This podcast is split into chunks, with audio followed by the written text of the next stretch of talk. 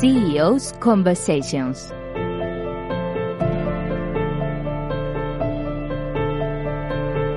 Conversaciones con los CEOs. Un programa dirigido y presentado por Luis Álvarez Satorre.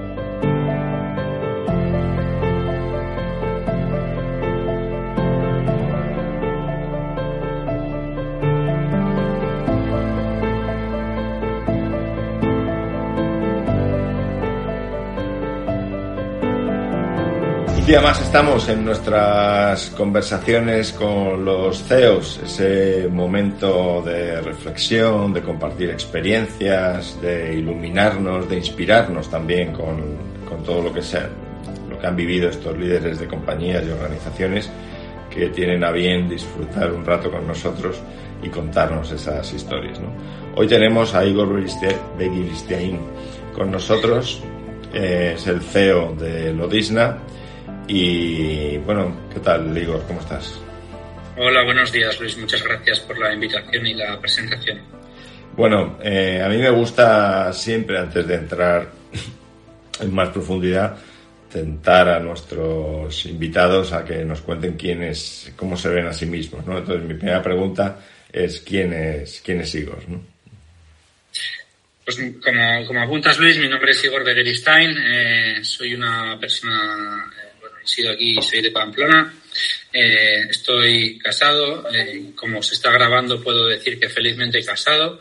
Eh, soy padre de dos hijos y después de una aventura que me ha tenido trabajando en el ámbito internacional durante aproximadamente 13 años, hace dos años, ya va para tres, tuve la oportunidad de retornar a España eh, a, a, liderar un proyecto eh, en una compañía del ámbito de la logística y el transporte en la que bueno, hemos hecho o estamos transicionando eh, en varios sentidos que seguro que tenemos oportunidad de discutir. Así que he vuelto a mi casa con un proyecto muy interesante entre manos y, y, y, al, que, al que es mi hogar también.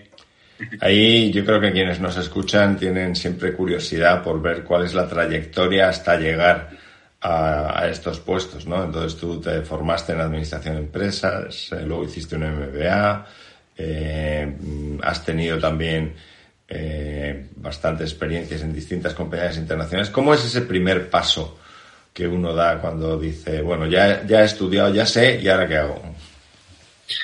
Bueno, yo creo que cuando salimos de la universidad y nos enfrentamos al mundo empresarial, lo que realmente nos damos cuenta es que no tenemos ni idea de nada, ¿no? Yo creo que ese es el primer paso. Eh, creo que hay que ser siempre eh, muy humilde en todos los aspectos de, la vida, en el ámbito personal y profesional, y, ser, una, y, ser muy agradecido siempre, siempre. Eh, en mi caso, cuando, cuando terminé mis estudios universitarios, tuve la oportunidad de desarrollarme en una compañía navarra y después de, unos años de experiencia profesional, consideré que fue el, momento oportuno de hacer un, un MBA eh, en el cual, pues, eh, eh, o a través del cual tuve la fortuna de conocer a unas personas que me propusieron irme a dirigir Asia-Pacífico desde con unas oficinas, una sede en, San Diego, Estados Unidos, y con una planta productiva en Tijuana, desde donde cubríamos las necesidades de una empresa del grupo Mondragón para, para ese mercado. posteriormente, y después de una etapa residiendo entre Estados Unidos y México, eh, tuve la oportunidad de, con el mismo grupo, desplazarme a Reino Unido, donde el grupo quiso crecer de manera eh, inorgánica y fue bueno, fueron unos años también muy interesantes, con muchas, muchos aprendizajes eh, en la cultura anglosajona, en la integración de compañías y, distintos procesos. Y después de, ese, de ese periodo en el Grupo Mondragón, pues tuve el ofrecimiento de poder trabajar y retornar a Norteamérica en el sector de la automoción y realmente bueno, eh, era eh, una oportunidad única para trabajar en un sector de vanguardia, muy estandarizado, muy procedimentado, eh, muy innovador y que tracciona y como motor a, muchas otras tecnologías. consideré muy bonita la oportunidad y retornamos a Norteamérica. En este caso, bueno, con sede, fijamos la residencia en México. Es verdad que la compañía tenía plantas tanto en México como en Estados Unidos, donde lanzamos desde el Greenfield otra, entonces, pues fue un momento muy bonito también pues para desarrollar la compañía en el mercado mexicano, que es donde estaba, y lanzar un proyecto empresarial desde el Greenfield en Estados Unidos.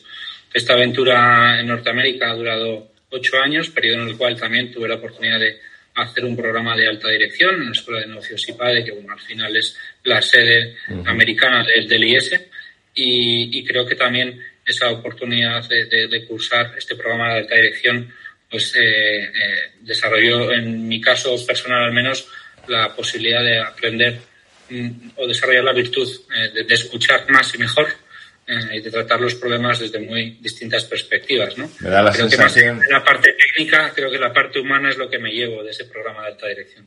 Y me da la sensación, Igor, que una primera idea de esta conversación es que hay que atreverse ¿no? y ser valiente. ¿Cuánto se enriquece uno con esa experiencia internacional y multicultural? Pues yo es algo que recomiendo realmente que hagan todas las personas, ¿vale? Eh, eh, el hecho de estar fuera, eh, además de tener que agudizar el ingenio, te, te, ayuda a relacionarte con personas de muy distintas culturas, a gestionar la diversidad, a, ser muchísimo más resiliente. Mm, por mucho que tengas el apoyo de muchos corporates detrás en Europa, al final eh, te tiene, tienes que ser una persona muy autónoma en la toma de decisiones tienes que desarrollar la virtud también de, de, tomar decisiones. Eh, y luego también, bueno, eh, te, te, permite conocer a muchas personas, tanto en los corporates como en local, eh, que son grandes, eh, son mejores personas, son buenas personas y grandes profesionales de los que uno debe aprender mucho, ¿no? Y he tenido la suerte de pues, tener grandes, no sé si decir mentores, pero en, las compañías para las que he trabajado eh, y que los que han sido, bueno, mis superiores, tengo la, la, oportunidad de decir que son grandes amigos ahora y de los que creo que también en estos años eh, pues eh, también se, se, fortalecen esas eh, relaciones cuando uno está desplazado, ¿no? Y, y, luego en lo personal y familiar, pues creo que también ayuda a tu familia pues, a conocer otras culturas, a los hijos también a, conocer otros entornos y también creo que es algo muy positivo. Ahí en, de lo que has dicho, una primera pregunta estaría alrededor de hasta qué punto, yo creo que en España quizá tenemos menos costumbre ¿no? de tener la figura del mentor eh, sea formal o informal, ¿hasta qué punto crees que ayuda mucho en la carrera profesional tener estos referentes y tratar de formalizar un poco esas conversaciones? Pues a mí, en lo personal, eh, o sea, podría destacar cuatro o cinco personas que realmente me han marcado y de las que he aprendido mucho, eh, de las a las que admiro y a las que me siento y que siento tremenda admiración y me siento un sentimiento de muchísima gratitud eh, porque al final, bueno, yo me, yo me expatrié con 28 años, eh, puedo decir que con eh, 35 o 6 eh, ya fui CEO de una multinacional eh, para dirigir el mercado norteamericano y creo que pues era el director más joven de todo un grupo multinacional, ¿no? Por tanto, la figura o, o el referente y las enseñanzas que puedes tener de gente que ya ha pasado por esas posiciones, que te enseñan, que te guían, y yo creo que, es, muy importante. Sí, yo creo que va, va tremendamente ligado a una característica que, pienso que es muy importante, que Jim Collins en el libro este de From Good to Great lo menciona, y es la humildad. ¿no? Eh, ¿Cómo ves tú el papel de, del CEO? que en principio la compañía le mira y dice, lo tienes que saber todo, y cómo combinas la humildad, la capacidad de escuchar, que sé que para ti es un principio básico de la gestión. Bueno, yo creo que muchas veces, y sobre todo en, unos entornos tan eh, cambiantes eh, y tan de incertidumbre como los que nos enfrentamos en los últimos años, donde unas veces uno tiene la sensación de, ser un por mucha experiencia y recorrido internacional y en la gestión de empresas y de personas que uno pueda tener, eh, muchas veces no tienes esa sensación. Pero yo creo que al final lo que tenemos que hacer los teos es hacer que, los mecanismos eh, y, y, la planificación de las cosas se engranen, ¿no? Tenemos que saber rodearnos de buenas personas de, eh, que tengan mucho talento en el ámbito humano y en el ámbito técnico y, hacer que, y hacer que las piezas del puzzle encajen. No creo que debamos pretender ser los mejores en nada, sino tratar que todo tenga un ritmo, que haya un buen clima, eh, que sepamos sacar lo mejor de nuestros equipos y de las personas y que todos remen en favor del propósito de la compañía y todo desde la humildad, insisto, sin tener que ser mejor que nadie, sino tratar de sacar lo mejor de las personas. Eso creo que es nuestro objetivo principal. Hablas de, la de las personas, del equipo. ¿Cómo, cómo seleccionas eh, a tu equipo? ¿Cómo buscas, qué, buscas en ellos o en ellas? Pues mm, cada vez más trato de, armar equipos en base a valores. Creo que si uno tiene claro en base a qué valores quiere dirigir el rumbo de su compañía, eh, es a través de esos valores y esos principios donde uno debe eh, o, como uno debe gestionar y, reclutar eh, el, talento necesario, ¿no?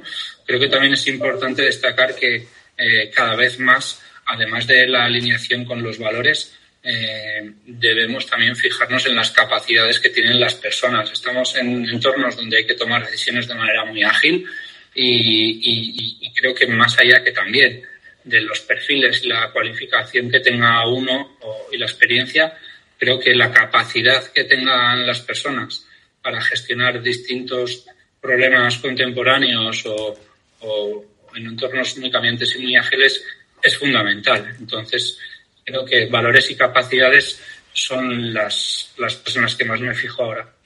Sí, posiblemente la cultura que se va construyendo alrededor de esos valores es lo que al final acaba siendo casi el diferencial, ¿no? Porque eh, yo creo que tecnología, dispositivos, herramientas, en vuestro caso vehículos, eh, puede tenerlo cualquiera, pero quizá eso es lo que también nos diferencia. Has hablado de problemas, cuando surgen los problemas. ¿Cómo se enfrenta un líder de un negocio? Cuando estuviste en CEBI también eh, viviste momentos interesantes. ¿cómo, ¿Cómo se enfrenta un líder a esos momentos. Y luego tengo mucha curiosidad y seguro que quienes nos escuchan también, ¿qué haces para, para escapar? ¿Te vas con Eva, Daniela y Xavier por ahí al monte o qué, qué haces? Sí, yo creo que problemas va a haber siempre y en todas las organizaciones. El asunto, yo siempre además le digo a mis equipos, es cómo resolvamos los problemas, ¿no? Creo que efectivamente en las organizaciones debemos tratar de buscar la excelencia y minimizar la mediocridad en todo lo que hacemos, pero desde luego creo que lo que hay que hacer es los problemas es resolverlos y lo que no podemos hacer es dejarlos a un lado, sino que los problemas hay que resolverlos. Y eso además, eh, poniendo al cliente también en el foco, eh, creo que todo el mundo entiende que en las organizaciones va a haber situaciones eh, porque somos personas, el asunto es cómo las, cómo las abordamos y, es ahí donde creo que hay que poner el foco, ¿no? tratar de ser ágil, flexible y abordar esos problemas y dar soluciones generen confianza en nuestros clientes o, en nuestros empleados, ¿vale? Eso, eso creo que es fundamental. Y luego en el ámbito personal, pues bueno, eh, trato de, hacer todo el deporte que puedo me dejan, eh, disfrutar mucho de, mis hijos, que creo que también han tenido un retorno, muchas veces nos preocupamos por el retorno de los niños a, la movilidad de nuestros hijos entre distintos entornos y al final creo que ellos nos enseñan más a nosotros eh, eh, que nosotros a ellos y se adaptan muchísimo mejor a los cambios en muchas ocasiones que nosotros mismos y hay mucho de lo que aprender de ellos también. Así que bueno, deporte, familia, hijos y luego alguna escapada a, segundas residencias que, siempre ayuda, ¿no? O ir a la madriguera, o sea, mucha, mucha paz y mucha tranquilidad. Fenomenal. Estamos hoy con Igor Brigstein, es el CEO de Lodisna que está hoy compartiendo este rato con nosotros.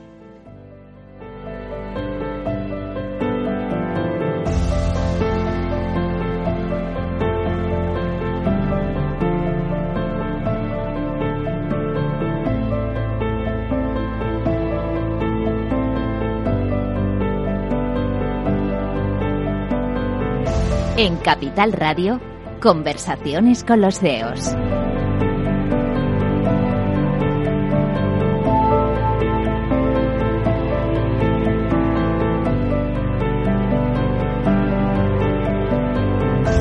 Continuamos nuestras conversaciones con los CEOs Hoy estamos con Igor Begiristain, que es el CEO de Lodisna, y nos estabas contando, bueno, pues el papel que juega eh, la compañía, tu vida, las personas, hablabas del equipo, hablabas algo yo creo interesante, ¿no? De la combinación de conocimiento técnico, capacidades, ¿no? Lo que se llaman los soft skills y luego los valores. Pero cuéntanos un poco más. ¿Quién es Lodisna, ¿no? Que, que es una compañía que estáis en el mundo del transporte, pero bastante especializados también. Sí, eh, es una compañía de, eh, que, brinda servicios de logística y de transporte, una compañía relativamente joven que cambió de propiedad en el 2017. Yo me incorporé a dirigir el grupo en 2021 y hemos tratado de darle un enfoque eh, muy distinto a lo que es las compañías en general en un sector maduro como es el del transporte. ¿vale? En ese sentido, eh, somos, eh, bueno, eh, actualmente tenemos cuatro líneas de negocio, hacemos transporte internacional por carretera con medios propios y personal propio en una modalidad de doble conductor. por tanto, hacemos tipos de tránsito mínimos y, carga completa. Tenemos otra unidad de negocio que son los, fungimos como operador logístico, donde abordamos proyectos a la medida y necesidades de nuestros clientes bien sea en gestión de mercancías todas las actividades asociadas, ensambles, subensambles u otros servicios que anunciaremos en breve, eh, adicionales, y siempre acompañando a nuestros clientes. Tenemos y lanzamos otra unidad de negocio recientemente, que es el transporte de última milla, la distribución de última milla, siempre bajo la premisa de la sostenibilidad, eh, personal propio, vehículos eléctricos, etcétera. Y tenemos nuestro servicio de forwarding, eh, donde atendemos necesidades de terceros eh, que no somos capaces de satisfacer con medios propios. Eh, en este sentido, y durante estos dos años nos hemos fijado mucho en distintos pilares. Uno ha sido el del talento y las personas. Hemos eh, renovado el equipo trayendo perfiles que no necesariamente venían del sector del transporte o la logística. Hemos incorporado personas que vienen del ámbito de las energías renovables, un director TIC que viene de dirigir a nivel corporate de Siemens Gamesa en el ámbito de las tecnologías de la información, a un director de calidad que viene del sector de la automoción, a un director de innovación que viene del ámbito del ámbito industrial eh, y automatización de líneas, a un director de operaciones que viene del ámbito de la distribución de una gran eh, compañía textil española. Bueno, hemos renovado eh, distintas personas para abordar un plan de transformación que nos permita ser una compañía más profesionalizada, más innovadora eh, y, más digital. ¿no? Eh, también y sin perder el foco en las personas, me refiero con la escasez de, talento que hay a nivel de conductores, pues también estamos trabajando eh, muy activamente en programas de, driver care para tratar que las condiciones de los conductores se dignifiquen, la propia profesión se dignifique, generando infraestructuras de mayor calidad y promoviendo las mismas a lo largo de Europa.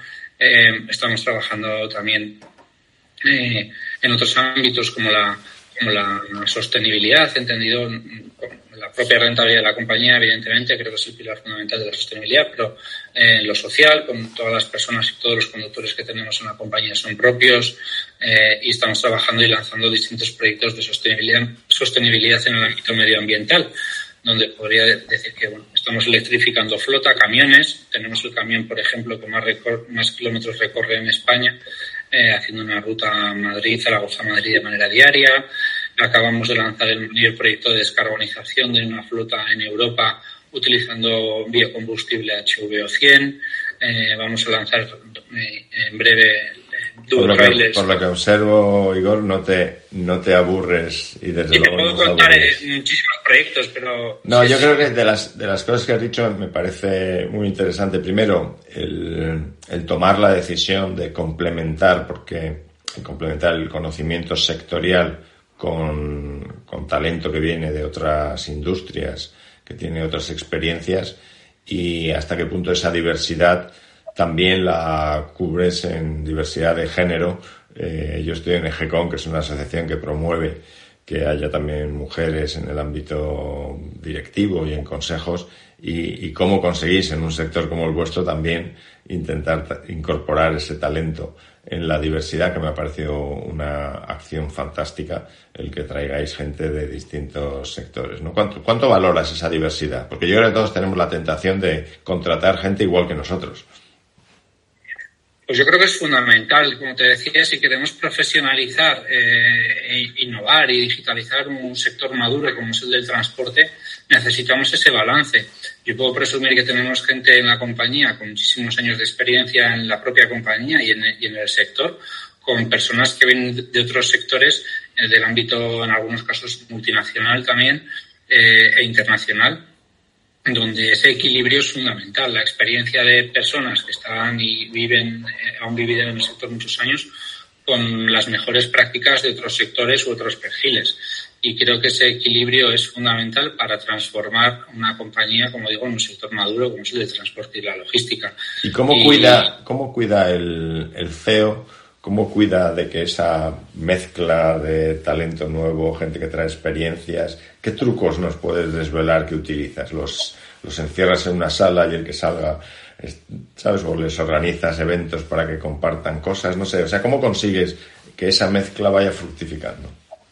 Yo creo que todo parte de la base de, tener un buen proyecto. Si no hubiese proyecto, no, no sería esto posible. ¿no? Y eh, todo parte de la base que nosotros tenemos un proyecto de transformación de compañía a nivel tecnológico, a nivel, eh, a nivel energético, a nivel de crecimiento, de diversificación en terceros países, en operaciones de money y, de profesionalización de, la compañía en general, que hace que tengamos un proyecto pues muy bonito donde el límite del crecimiento nos lo vamos a poner nosotros mismos, ¿no? Y yo creo que a la gente hay que hacer que haga y creo que también ese darles el, voto de la confianza, pero pasarles el testigo de la responsabilidad hace que ellos mismos traccionen proyectos e interactúen en sí mismos, ¿no? Y luego tenemos un perfil de, personas senior, de, de, perfiles jóvenes y lo que hay que hacer, y creo que como tarea de CEO es que, como decía antes, que nosotros no seamos los mejores en nada, sino hacer que esos equipos funcionen, ¿no? Y tenemos que pues, pues atender sus necesidades y, que todos remen en ese propósito de, compañía, que en este caso pues es un proyecto muy basado en la transformación y en las personas. Y en ese, en ese compartir la visión, compartir la misión de la compañía, ¿cuán importante es que el CEO sepa comunicar? Eh, ¿Cuánto tiempo le dedicas a, a comunicar, a asegurar que, el entendimiento, la comprensión de lo que de lo que estáis liderando, de esa transformación de la que hablas, es, eh, es relevante. Pues seguro que podría hacer muchísimo más y seguro que, eh, que podría hacerlo mejor, pero, pero sí que eh, estoy intentando comunicar mucho más de manera general a todas las personas que componen la organización y de manera recurrente, cosa que creo que era un área de oportunidad en la compañía y que estamos mejorando en ese sentido. Insisto que seguro que podría hacerlo mucho mejor, pero creo que estamos mejorando en ese sentido. Eh, eh, esto con carácter general a, toda la compañía, además de, estos eventos de comunicación, también hacemos otro tipo de actividades de integración de manera regular. Eh, y, y, después en el día a día yo lo que trato es reunirme con cada uno de los directores del proceso de manera semanal, donde hacemos un punto de situación, no solo de los proyectos y su avance, sino de cualquier situación o materia que surja conversación. ¿no? Yo creo que hay que estar muy conectado con la realidad y que está muy bien y debemos tener KPIs, debemos medir la evolución del negocio, pero que también debemos estar conectados con la realidad. ¿no? Y que si no lo estamos, pues todo lo anterior pues tampoco tiene sentido, porque es importante conectar con la realidad también desde el punto de vista sistémico, ¿no? con, las personas, y si no, pues eh, eh, se producen desbalanceos. Sois un, un ejemplo, un paradigma de una compañía que donde pues se incorpora eh, como inversor un fondo eh, con el Cano Partners y entonces eh, traen un líder para apoyar ese proyecto, esa estrategia. Em, ¿Cómo es trabajar con un private equity? ¿no? Porque yo tengo la suerte también de que en Neoris tenemos a Advent como inversor y la verdad es que yo te digo que la experiencia es una gozada en el sentido de que por un lado es exigente, pero al mismo tiempo hay una ambición de crear valor alrededor de las operaciones, ¿no? En contra de lo que a lo mejor mm, pues eh, hay una visión por ahí más negativa de eso y sin embargo tener un fondo muchas veces ayuda. ¿Cómo, cómo es esa relación eh, del líder del proyecto con, con ese inversor? Bueno, eh, yo recuerdo mi proceso de incorporación a la compañía, que para mí también supuso un cambio de paradigma. ¿no? Yo venía de, grandes multinacionales eh, del sector de la automoción, eh, pero que a pesar de ser grandes multinacionales, eran empresas eh, cuya propiedad eran, familias ¿vale? en el ámbito europeo. Y para mí fue un cambio de paradigma, bueno, fueron dos, es cambiar de sector y ver la logística que la venía viendo, pero desde el otro lado de la barrera, ahora verlo desde, desde dentro, el transporte, ¿no? Y por el otro lado pasarme a, trabajar con, en este caso era un search fund. Y digo era porque ahora matizar un par de, de puntos, pero, eh, pero, pero yo con quien inicié las conversaciones era, o fue con, con, con el señor Antonio Tuñón, que es nuestro presidente y por el cual también tengo una gran admiración. Y, y, y más allá del, de la inquietud o la incertidumbre que yo pudiera tener por venir a trabajar para un fondo, ¿no? que siempre son razonables, porque la estrategia de un fondo puede ser una, la que sea, o vender o no vender. Eh, yo confío en la persona y Antonio es una persona muy humana, eh, una persona muy de familia y que, y que confió en mí, lo cual agradezco, eh, y que me dio esta oportunidad de retornar a liderar este proyecto y que además, eh, pues insisto, tiene unos valores como muy humanos y, siempre está para todo cuanto se necesite y apoyando en el día a día, ¿no? Y creo que esa conexión es fundamental para que las eh, relaciones eh, y la compañía pues funcione bien. Así que en ese sentido nuestra experiencia ha sido, o mi experiencia ha sido muy positiva con este private equity o search fund, ¿no? Es verdad y he de decir también que en este, este durante este año eh, el señor Tuñón también ha hecho eh, ha hecho, eh, se ha hecho con el 100% del accionario de la compañía. Eh, entonces, eh, bueno, el, Cano sigue siendo propietaria de, de Lodisna, pero sí que ha habido un cambio accionarial en verano de este año. Si éramos una empresa, yo creo que ágil en la toma de decisiones, pues desde luego lo, hace, lo, somos más. y en los próximos meses, pues anunciaremos nuestra estrategia de crecimiento que eh, pasa no solo por el crecimiento orgánico, sino el, el, el, inorgánico, ¿no? Y entonces ya, igual da fruto a otra entrevista dentro de, otros, de, de unos meses. Ojalá. Semanas.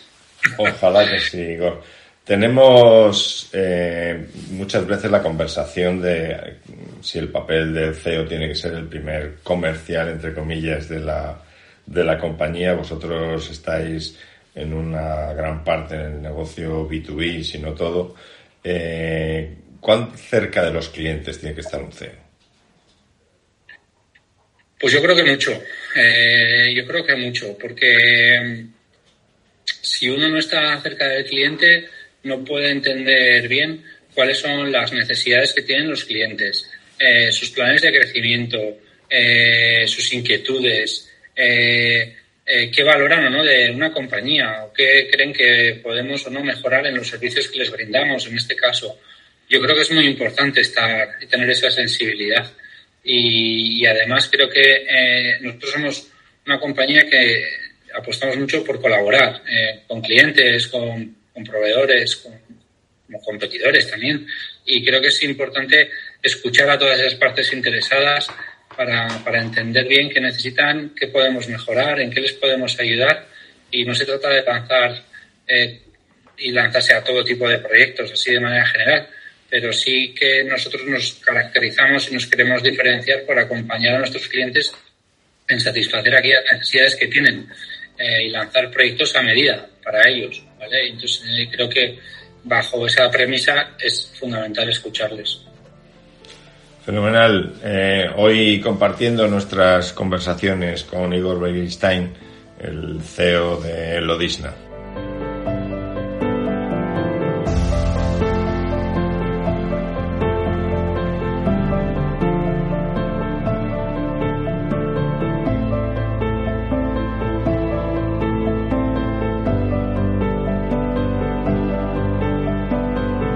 Conversaciones con los CEOs.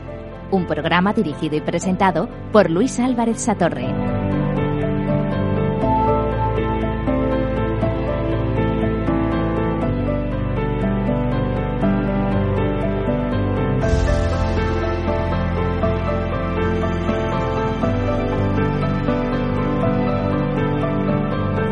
Hoy con Igor Begiristain, que es el CEO de Lodisna, estamos compartiendo nuestras conversaciones con los CEOs. Igor, la verdad es que hablabas de esa cercanía a los clientes, eh, ese acompañamiento, pero cuando se producen momentos de crisis en, eh, en el mercado, situaciones inesperadas, creo que quizá la más eh, dura que hemos vivido ha sido la pandemia, pero es verdad que hay otras situaciones también como las que estamos viviendo de conflictos eh, militares donde hay, bueno, pues afecta muchísimo a, las decisiones que hay que tomar. ¿Cómo se sitúa un, un líder, un CEO, frente a una situación de crisis donde por un lado hay un grado de incertidumbre grande, pero por otro lado, pues tu equipo te mira? ¿sabes? Mira y dice, a ver, si mi CEO está tranquilo, bueno, pues yo sigo y, él sabrá lo que hay que hacer. Bueno, yo creo que eh, hay que trabajar en distintas, distintas, distintos enfoques, ¿no? Creo que hay que ser muy transparente y hay que comunicar más si cabe. Creo que es muy importante explicar a la gente eh, las situaciones, el momento de la compañía, las acciones que se están tomando para prevenir y eso creo que a la gente le hace eh, entender y, e implicarse también en las propias soluciones eh, y ser parte de la solución, ¿no? Entonces creo que la comunicación es fundamental. Eh, yo recuerdo, ¿no? Cuando pasó el COVID, creo, mandaba comunicaciones eh, casi diarias a, todos los trabajadores de la compañía, eh, unas de mayor o menor envergadura, ¿no? Unos podían ser más técnicos o de, medidas o, situaciones concretas que los gobiernos o restricciones se implantaban, pero informábamos mucho, pero otros, y, con carácter recurrente, informar de la estrategia de la compañía, de cómo veíamos el mercado, de cómo veíamos la situación, de qué íbamos a hacer, de qué no íbamos a hacer. Entonces creo que comunicar es fundamental. Creo que otra, otra, otra situación, otra, otro enfoque importante es, bajar al barro. O sea, la gente te tiene que ver eh, con ellos. O sea, si tú estás ahí en un lado y la gente va por otro, pues no. Yo creo que no se nos deben caer los anillos y hay que bajar al barro y hay que estar con la, con la gente, con, con todas las personas y todos los colaboradores de la organización, me parece a mí. y ahí en esa, en esa exposición, en esa visibilidad del CEO, que estoy completamente de acuerdo contigo, que es una de las cosas que tenemos la responsabilidad de hacer, ¿no? Y, y de estar allí, de dar la cara, tanto en los momentos de, de, celebración como también en los momentos más duros. Cuando vivimos cada vez en una sociedad más digital y donde las relaciones a veces no son tan personales, vosotros además que tenéis eh, empleados también moviéndose por, por muchas partes, ¿cómo cuidas esa esa visibilidad, esa relación en un mundo en el que la digitalización también forma parte de la ecuación? Bueno, pues como, o sea, por, un lado tenemos, como bien dices, un gran grueso de nuestros, de nuestros colaboradores son personas que, que, están completamente en desplazamiento, ¿no? Eh, entonces, y que además eh, hay mucha diversidad, ¿no? En cuanto a, culturas, eh, orígenes y, motivaciones. Entonces, yo lo que trato mucho es desde estar con ellos y siempre eh, guardo horas eh, de la semana para tratar de conversar con ellos cuando en este caso eh, retornan a base. Esta semana creo que he tenido ya dos, tres charlas largas, en este caso con, conductores de, origen centroamericano, pero pues también me reúno con, con de, otros orígenes porque, insisto, las motivaciones son distintas y todos tienen inquietudes, dudas. Eh, y, hay que escucharlos y hay que estar con ellos. Entonces, pues yo trato de hablar con ellos y cuando vienen del tercer país, pues trato de recibirlos, y, si, no a todos, pero eh, siempre suelo hacerlo.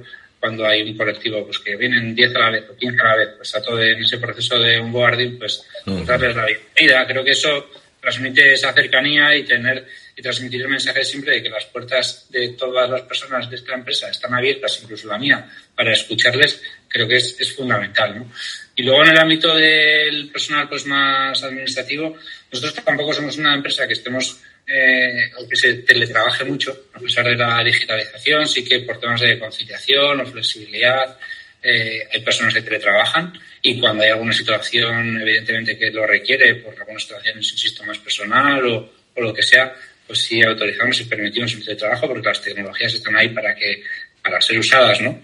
Pero no tenemos pero somos una empresa donde la gente viene mucho a trabajar a la oficina y donde interactúa mucho, porque creo que eh, se gana también en eficiencia en nuestro caso, ¿eh? ¿Eh? no en todos los departamentos, pero sí en el grueso de ellos, ¿no? el tráfico, que hay mucha gente, creo que esa, esa conexión visual, emocional, de, de eh, aquí ganamos enteros eh, trabajando in situ. Pero vamos, que, con el teletrabajo hay que convivir, que es una realidad, es, así, y hay que poner facilidades a, la, a, las personas, pero sí que creo que siempre hay que pensar en modelos híbridos. Creo que el hecho del teletrabajo puro, no, soy un fiel defensor del teletrabajo puro, ¿eh? en mi caso personal. Creo que hay que estar aquí, hay que sentirse y hay que rozarse para que las cosas salgan. Sí, nosotros en, en Neoris tenemos también esas sesiones de bienvenida una vez al mes con todos los empleados que se incorporan. Tenemos un ritmo de, de incorporación grande y es verdad que es un momento ideal para, para, tener esa interacción personal y también para entender por qué gente en un sector, en el nuestro, en el mundo IT muy competitivo, eh, porque el talento decide por tu compañía o por, o por otra. ¿no? Hablabas antes de sostenibilidad y bueno, yo creo que es un debate que en los últimos años hemos tenido encima de la mesa hasta qué punto era una especie de nice to have, de quedar bien y hasta qué punto está cada vez más vinculado en compañías como estabas describiendo, como la vuestra, vinculado al negocio ¿no? y, y, pasa a ser una herramienta también para conseguir los resultados y para mejorar la compañía, no solo algo de cara a, cumplir con unos estándares o con unos requerimientos cada vez más exigentes también. Yo creo que al final la sostenibilidad en el medio y largo plazo debe apostar a ser rentable, es decir, la apuesta por la, por la sostenibilidad nosotros eh, queremos ser tractores del cambio en un sector eh, que históricamente es uno de los que más emisiones genera eh, y queremos ser tractores del cambio en el sector. en ese sentido, bueno, hay muchas regulaciones que ya están y que vienen impuestas, el Green Deal, el Fit for 55, etcétera, y están ahí y van a venir y van a incluso penalizar aquellas acciones que no ayuden a la descarbonización, ¿no? En mayores impuestos a los carburantes, en, en, dificultad de obtener financiación, eh, si no está cumpliendo con ciertos eh, eh, compromisos medioambientales. Entonces, por un lado está la obligación legal que todos vamos a tener y por otro también está la convicción que las compañías tengamos en cuanto a ser parte activa del cambio de la transición energética, ¿no? Y es ahí donde nosotros estamos trabajando muy activamente, ¿no? Y como ponía antes eh, ejemplos, pues estamos electrificando la flota, estamos traccionando el uso de biocombustibles, estamos, nos hemos certificado para poder emitir eh, certificados eh, que acrediten la trazabilidad de las energías que consumimos, bien sea biocombustibles, electrificación, y estamos dando esa confianza a nuestros clientes. Medimos emisiones bajo metodología GLEC y otras otra batería, bueno, y luego decir, otros proyectos que hemos hecho internamente de forma de ecodriving, introduciendo consumos 25% en la flota en los últimos cuatro años, o renovación tecnológica que también ayuda a reducir consumos, o proyectos de digitalización que nos permiten optimizar rutas y por tanto reducir kilómetros en vacío, donde hemos reducido un 20%, eh, hacer siempre carga completa para no transportar aire. Creo que estamos, es una batería eh, muy grande de, de iniciativas que nos están permitiendo eh, eh, ser más eh, sostenibles como compañía y por tanto ayudar al sector. Pero esto también poco lo podríamos hacer sin clientes que tengan esa visión. Por tanto, también es importante alinear nuestra visión con la de nuestros clientes, ¿no?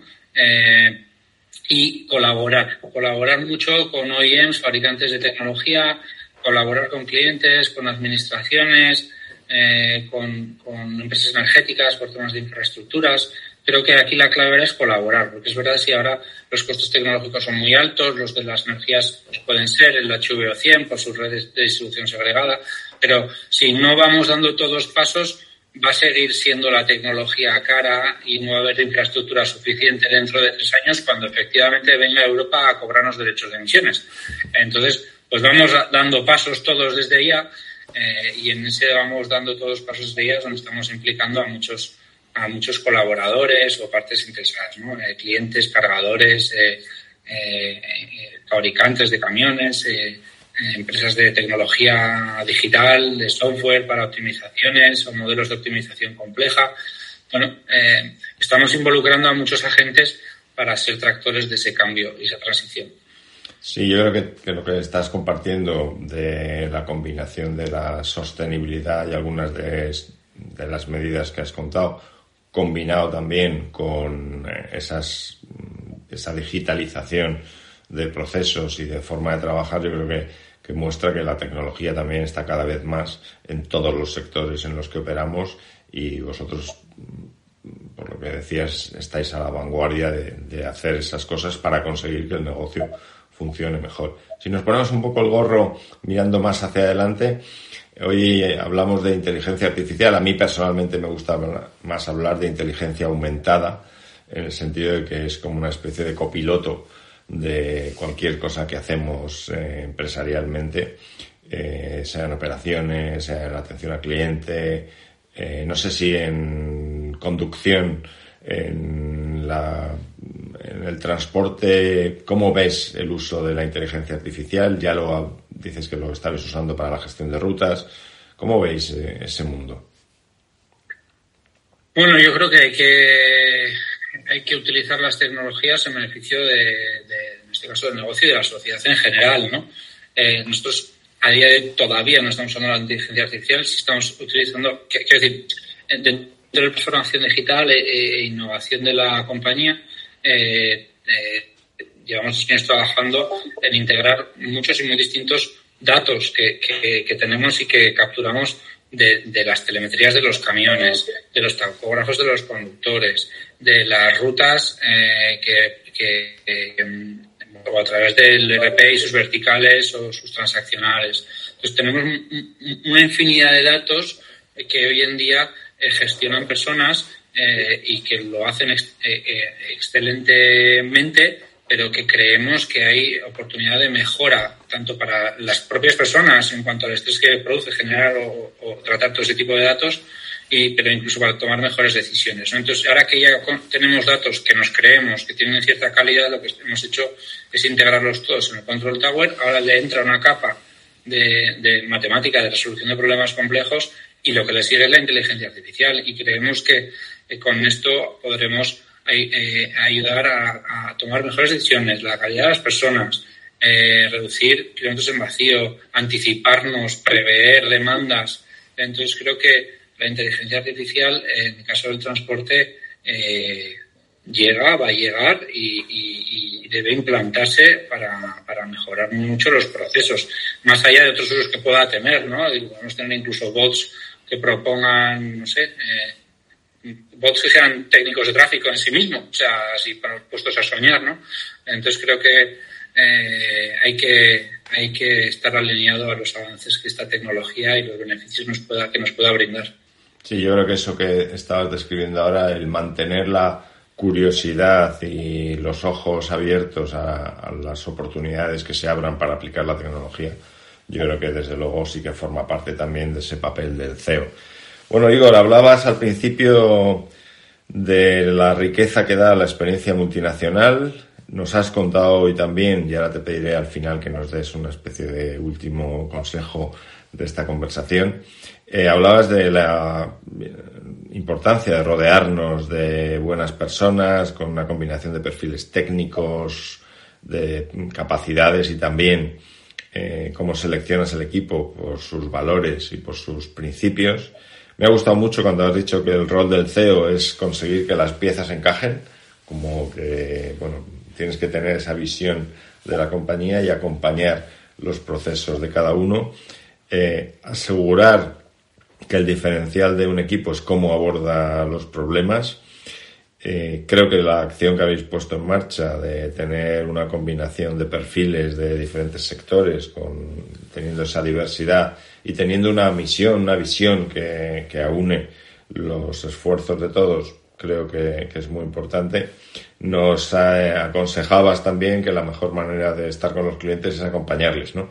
Acompañarles, entenderles, escucharles y construir con ellos soluciones.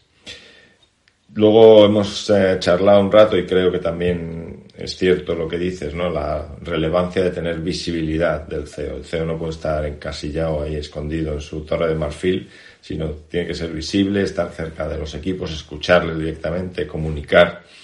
Y por último, nos decías que tanto en la parte de tecnología como en la parte de sostenibilidad hay que crear una especie de ecosistema de colaboración, de relaciones con todos los players del mercado.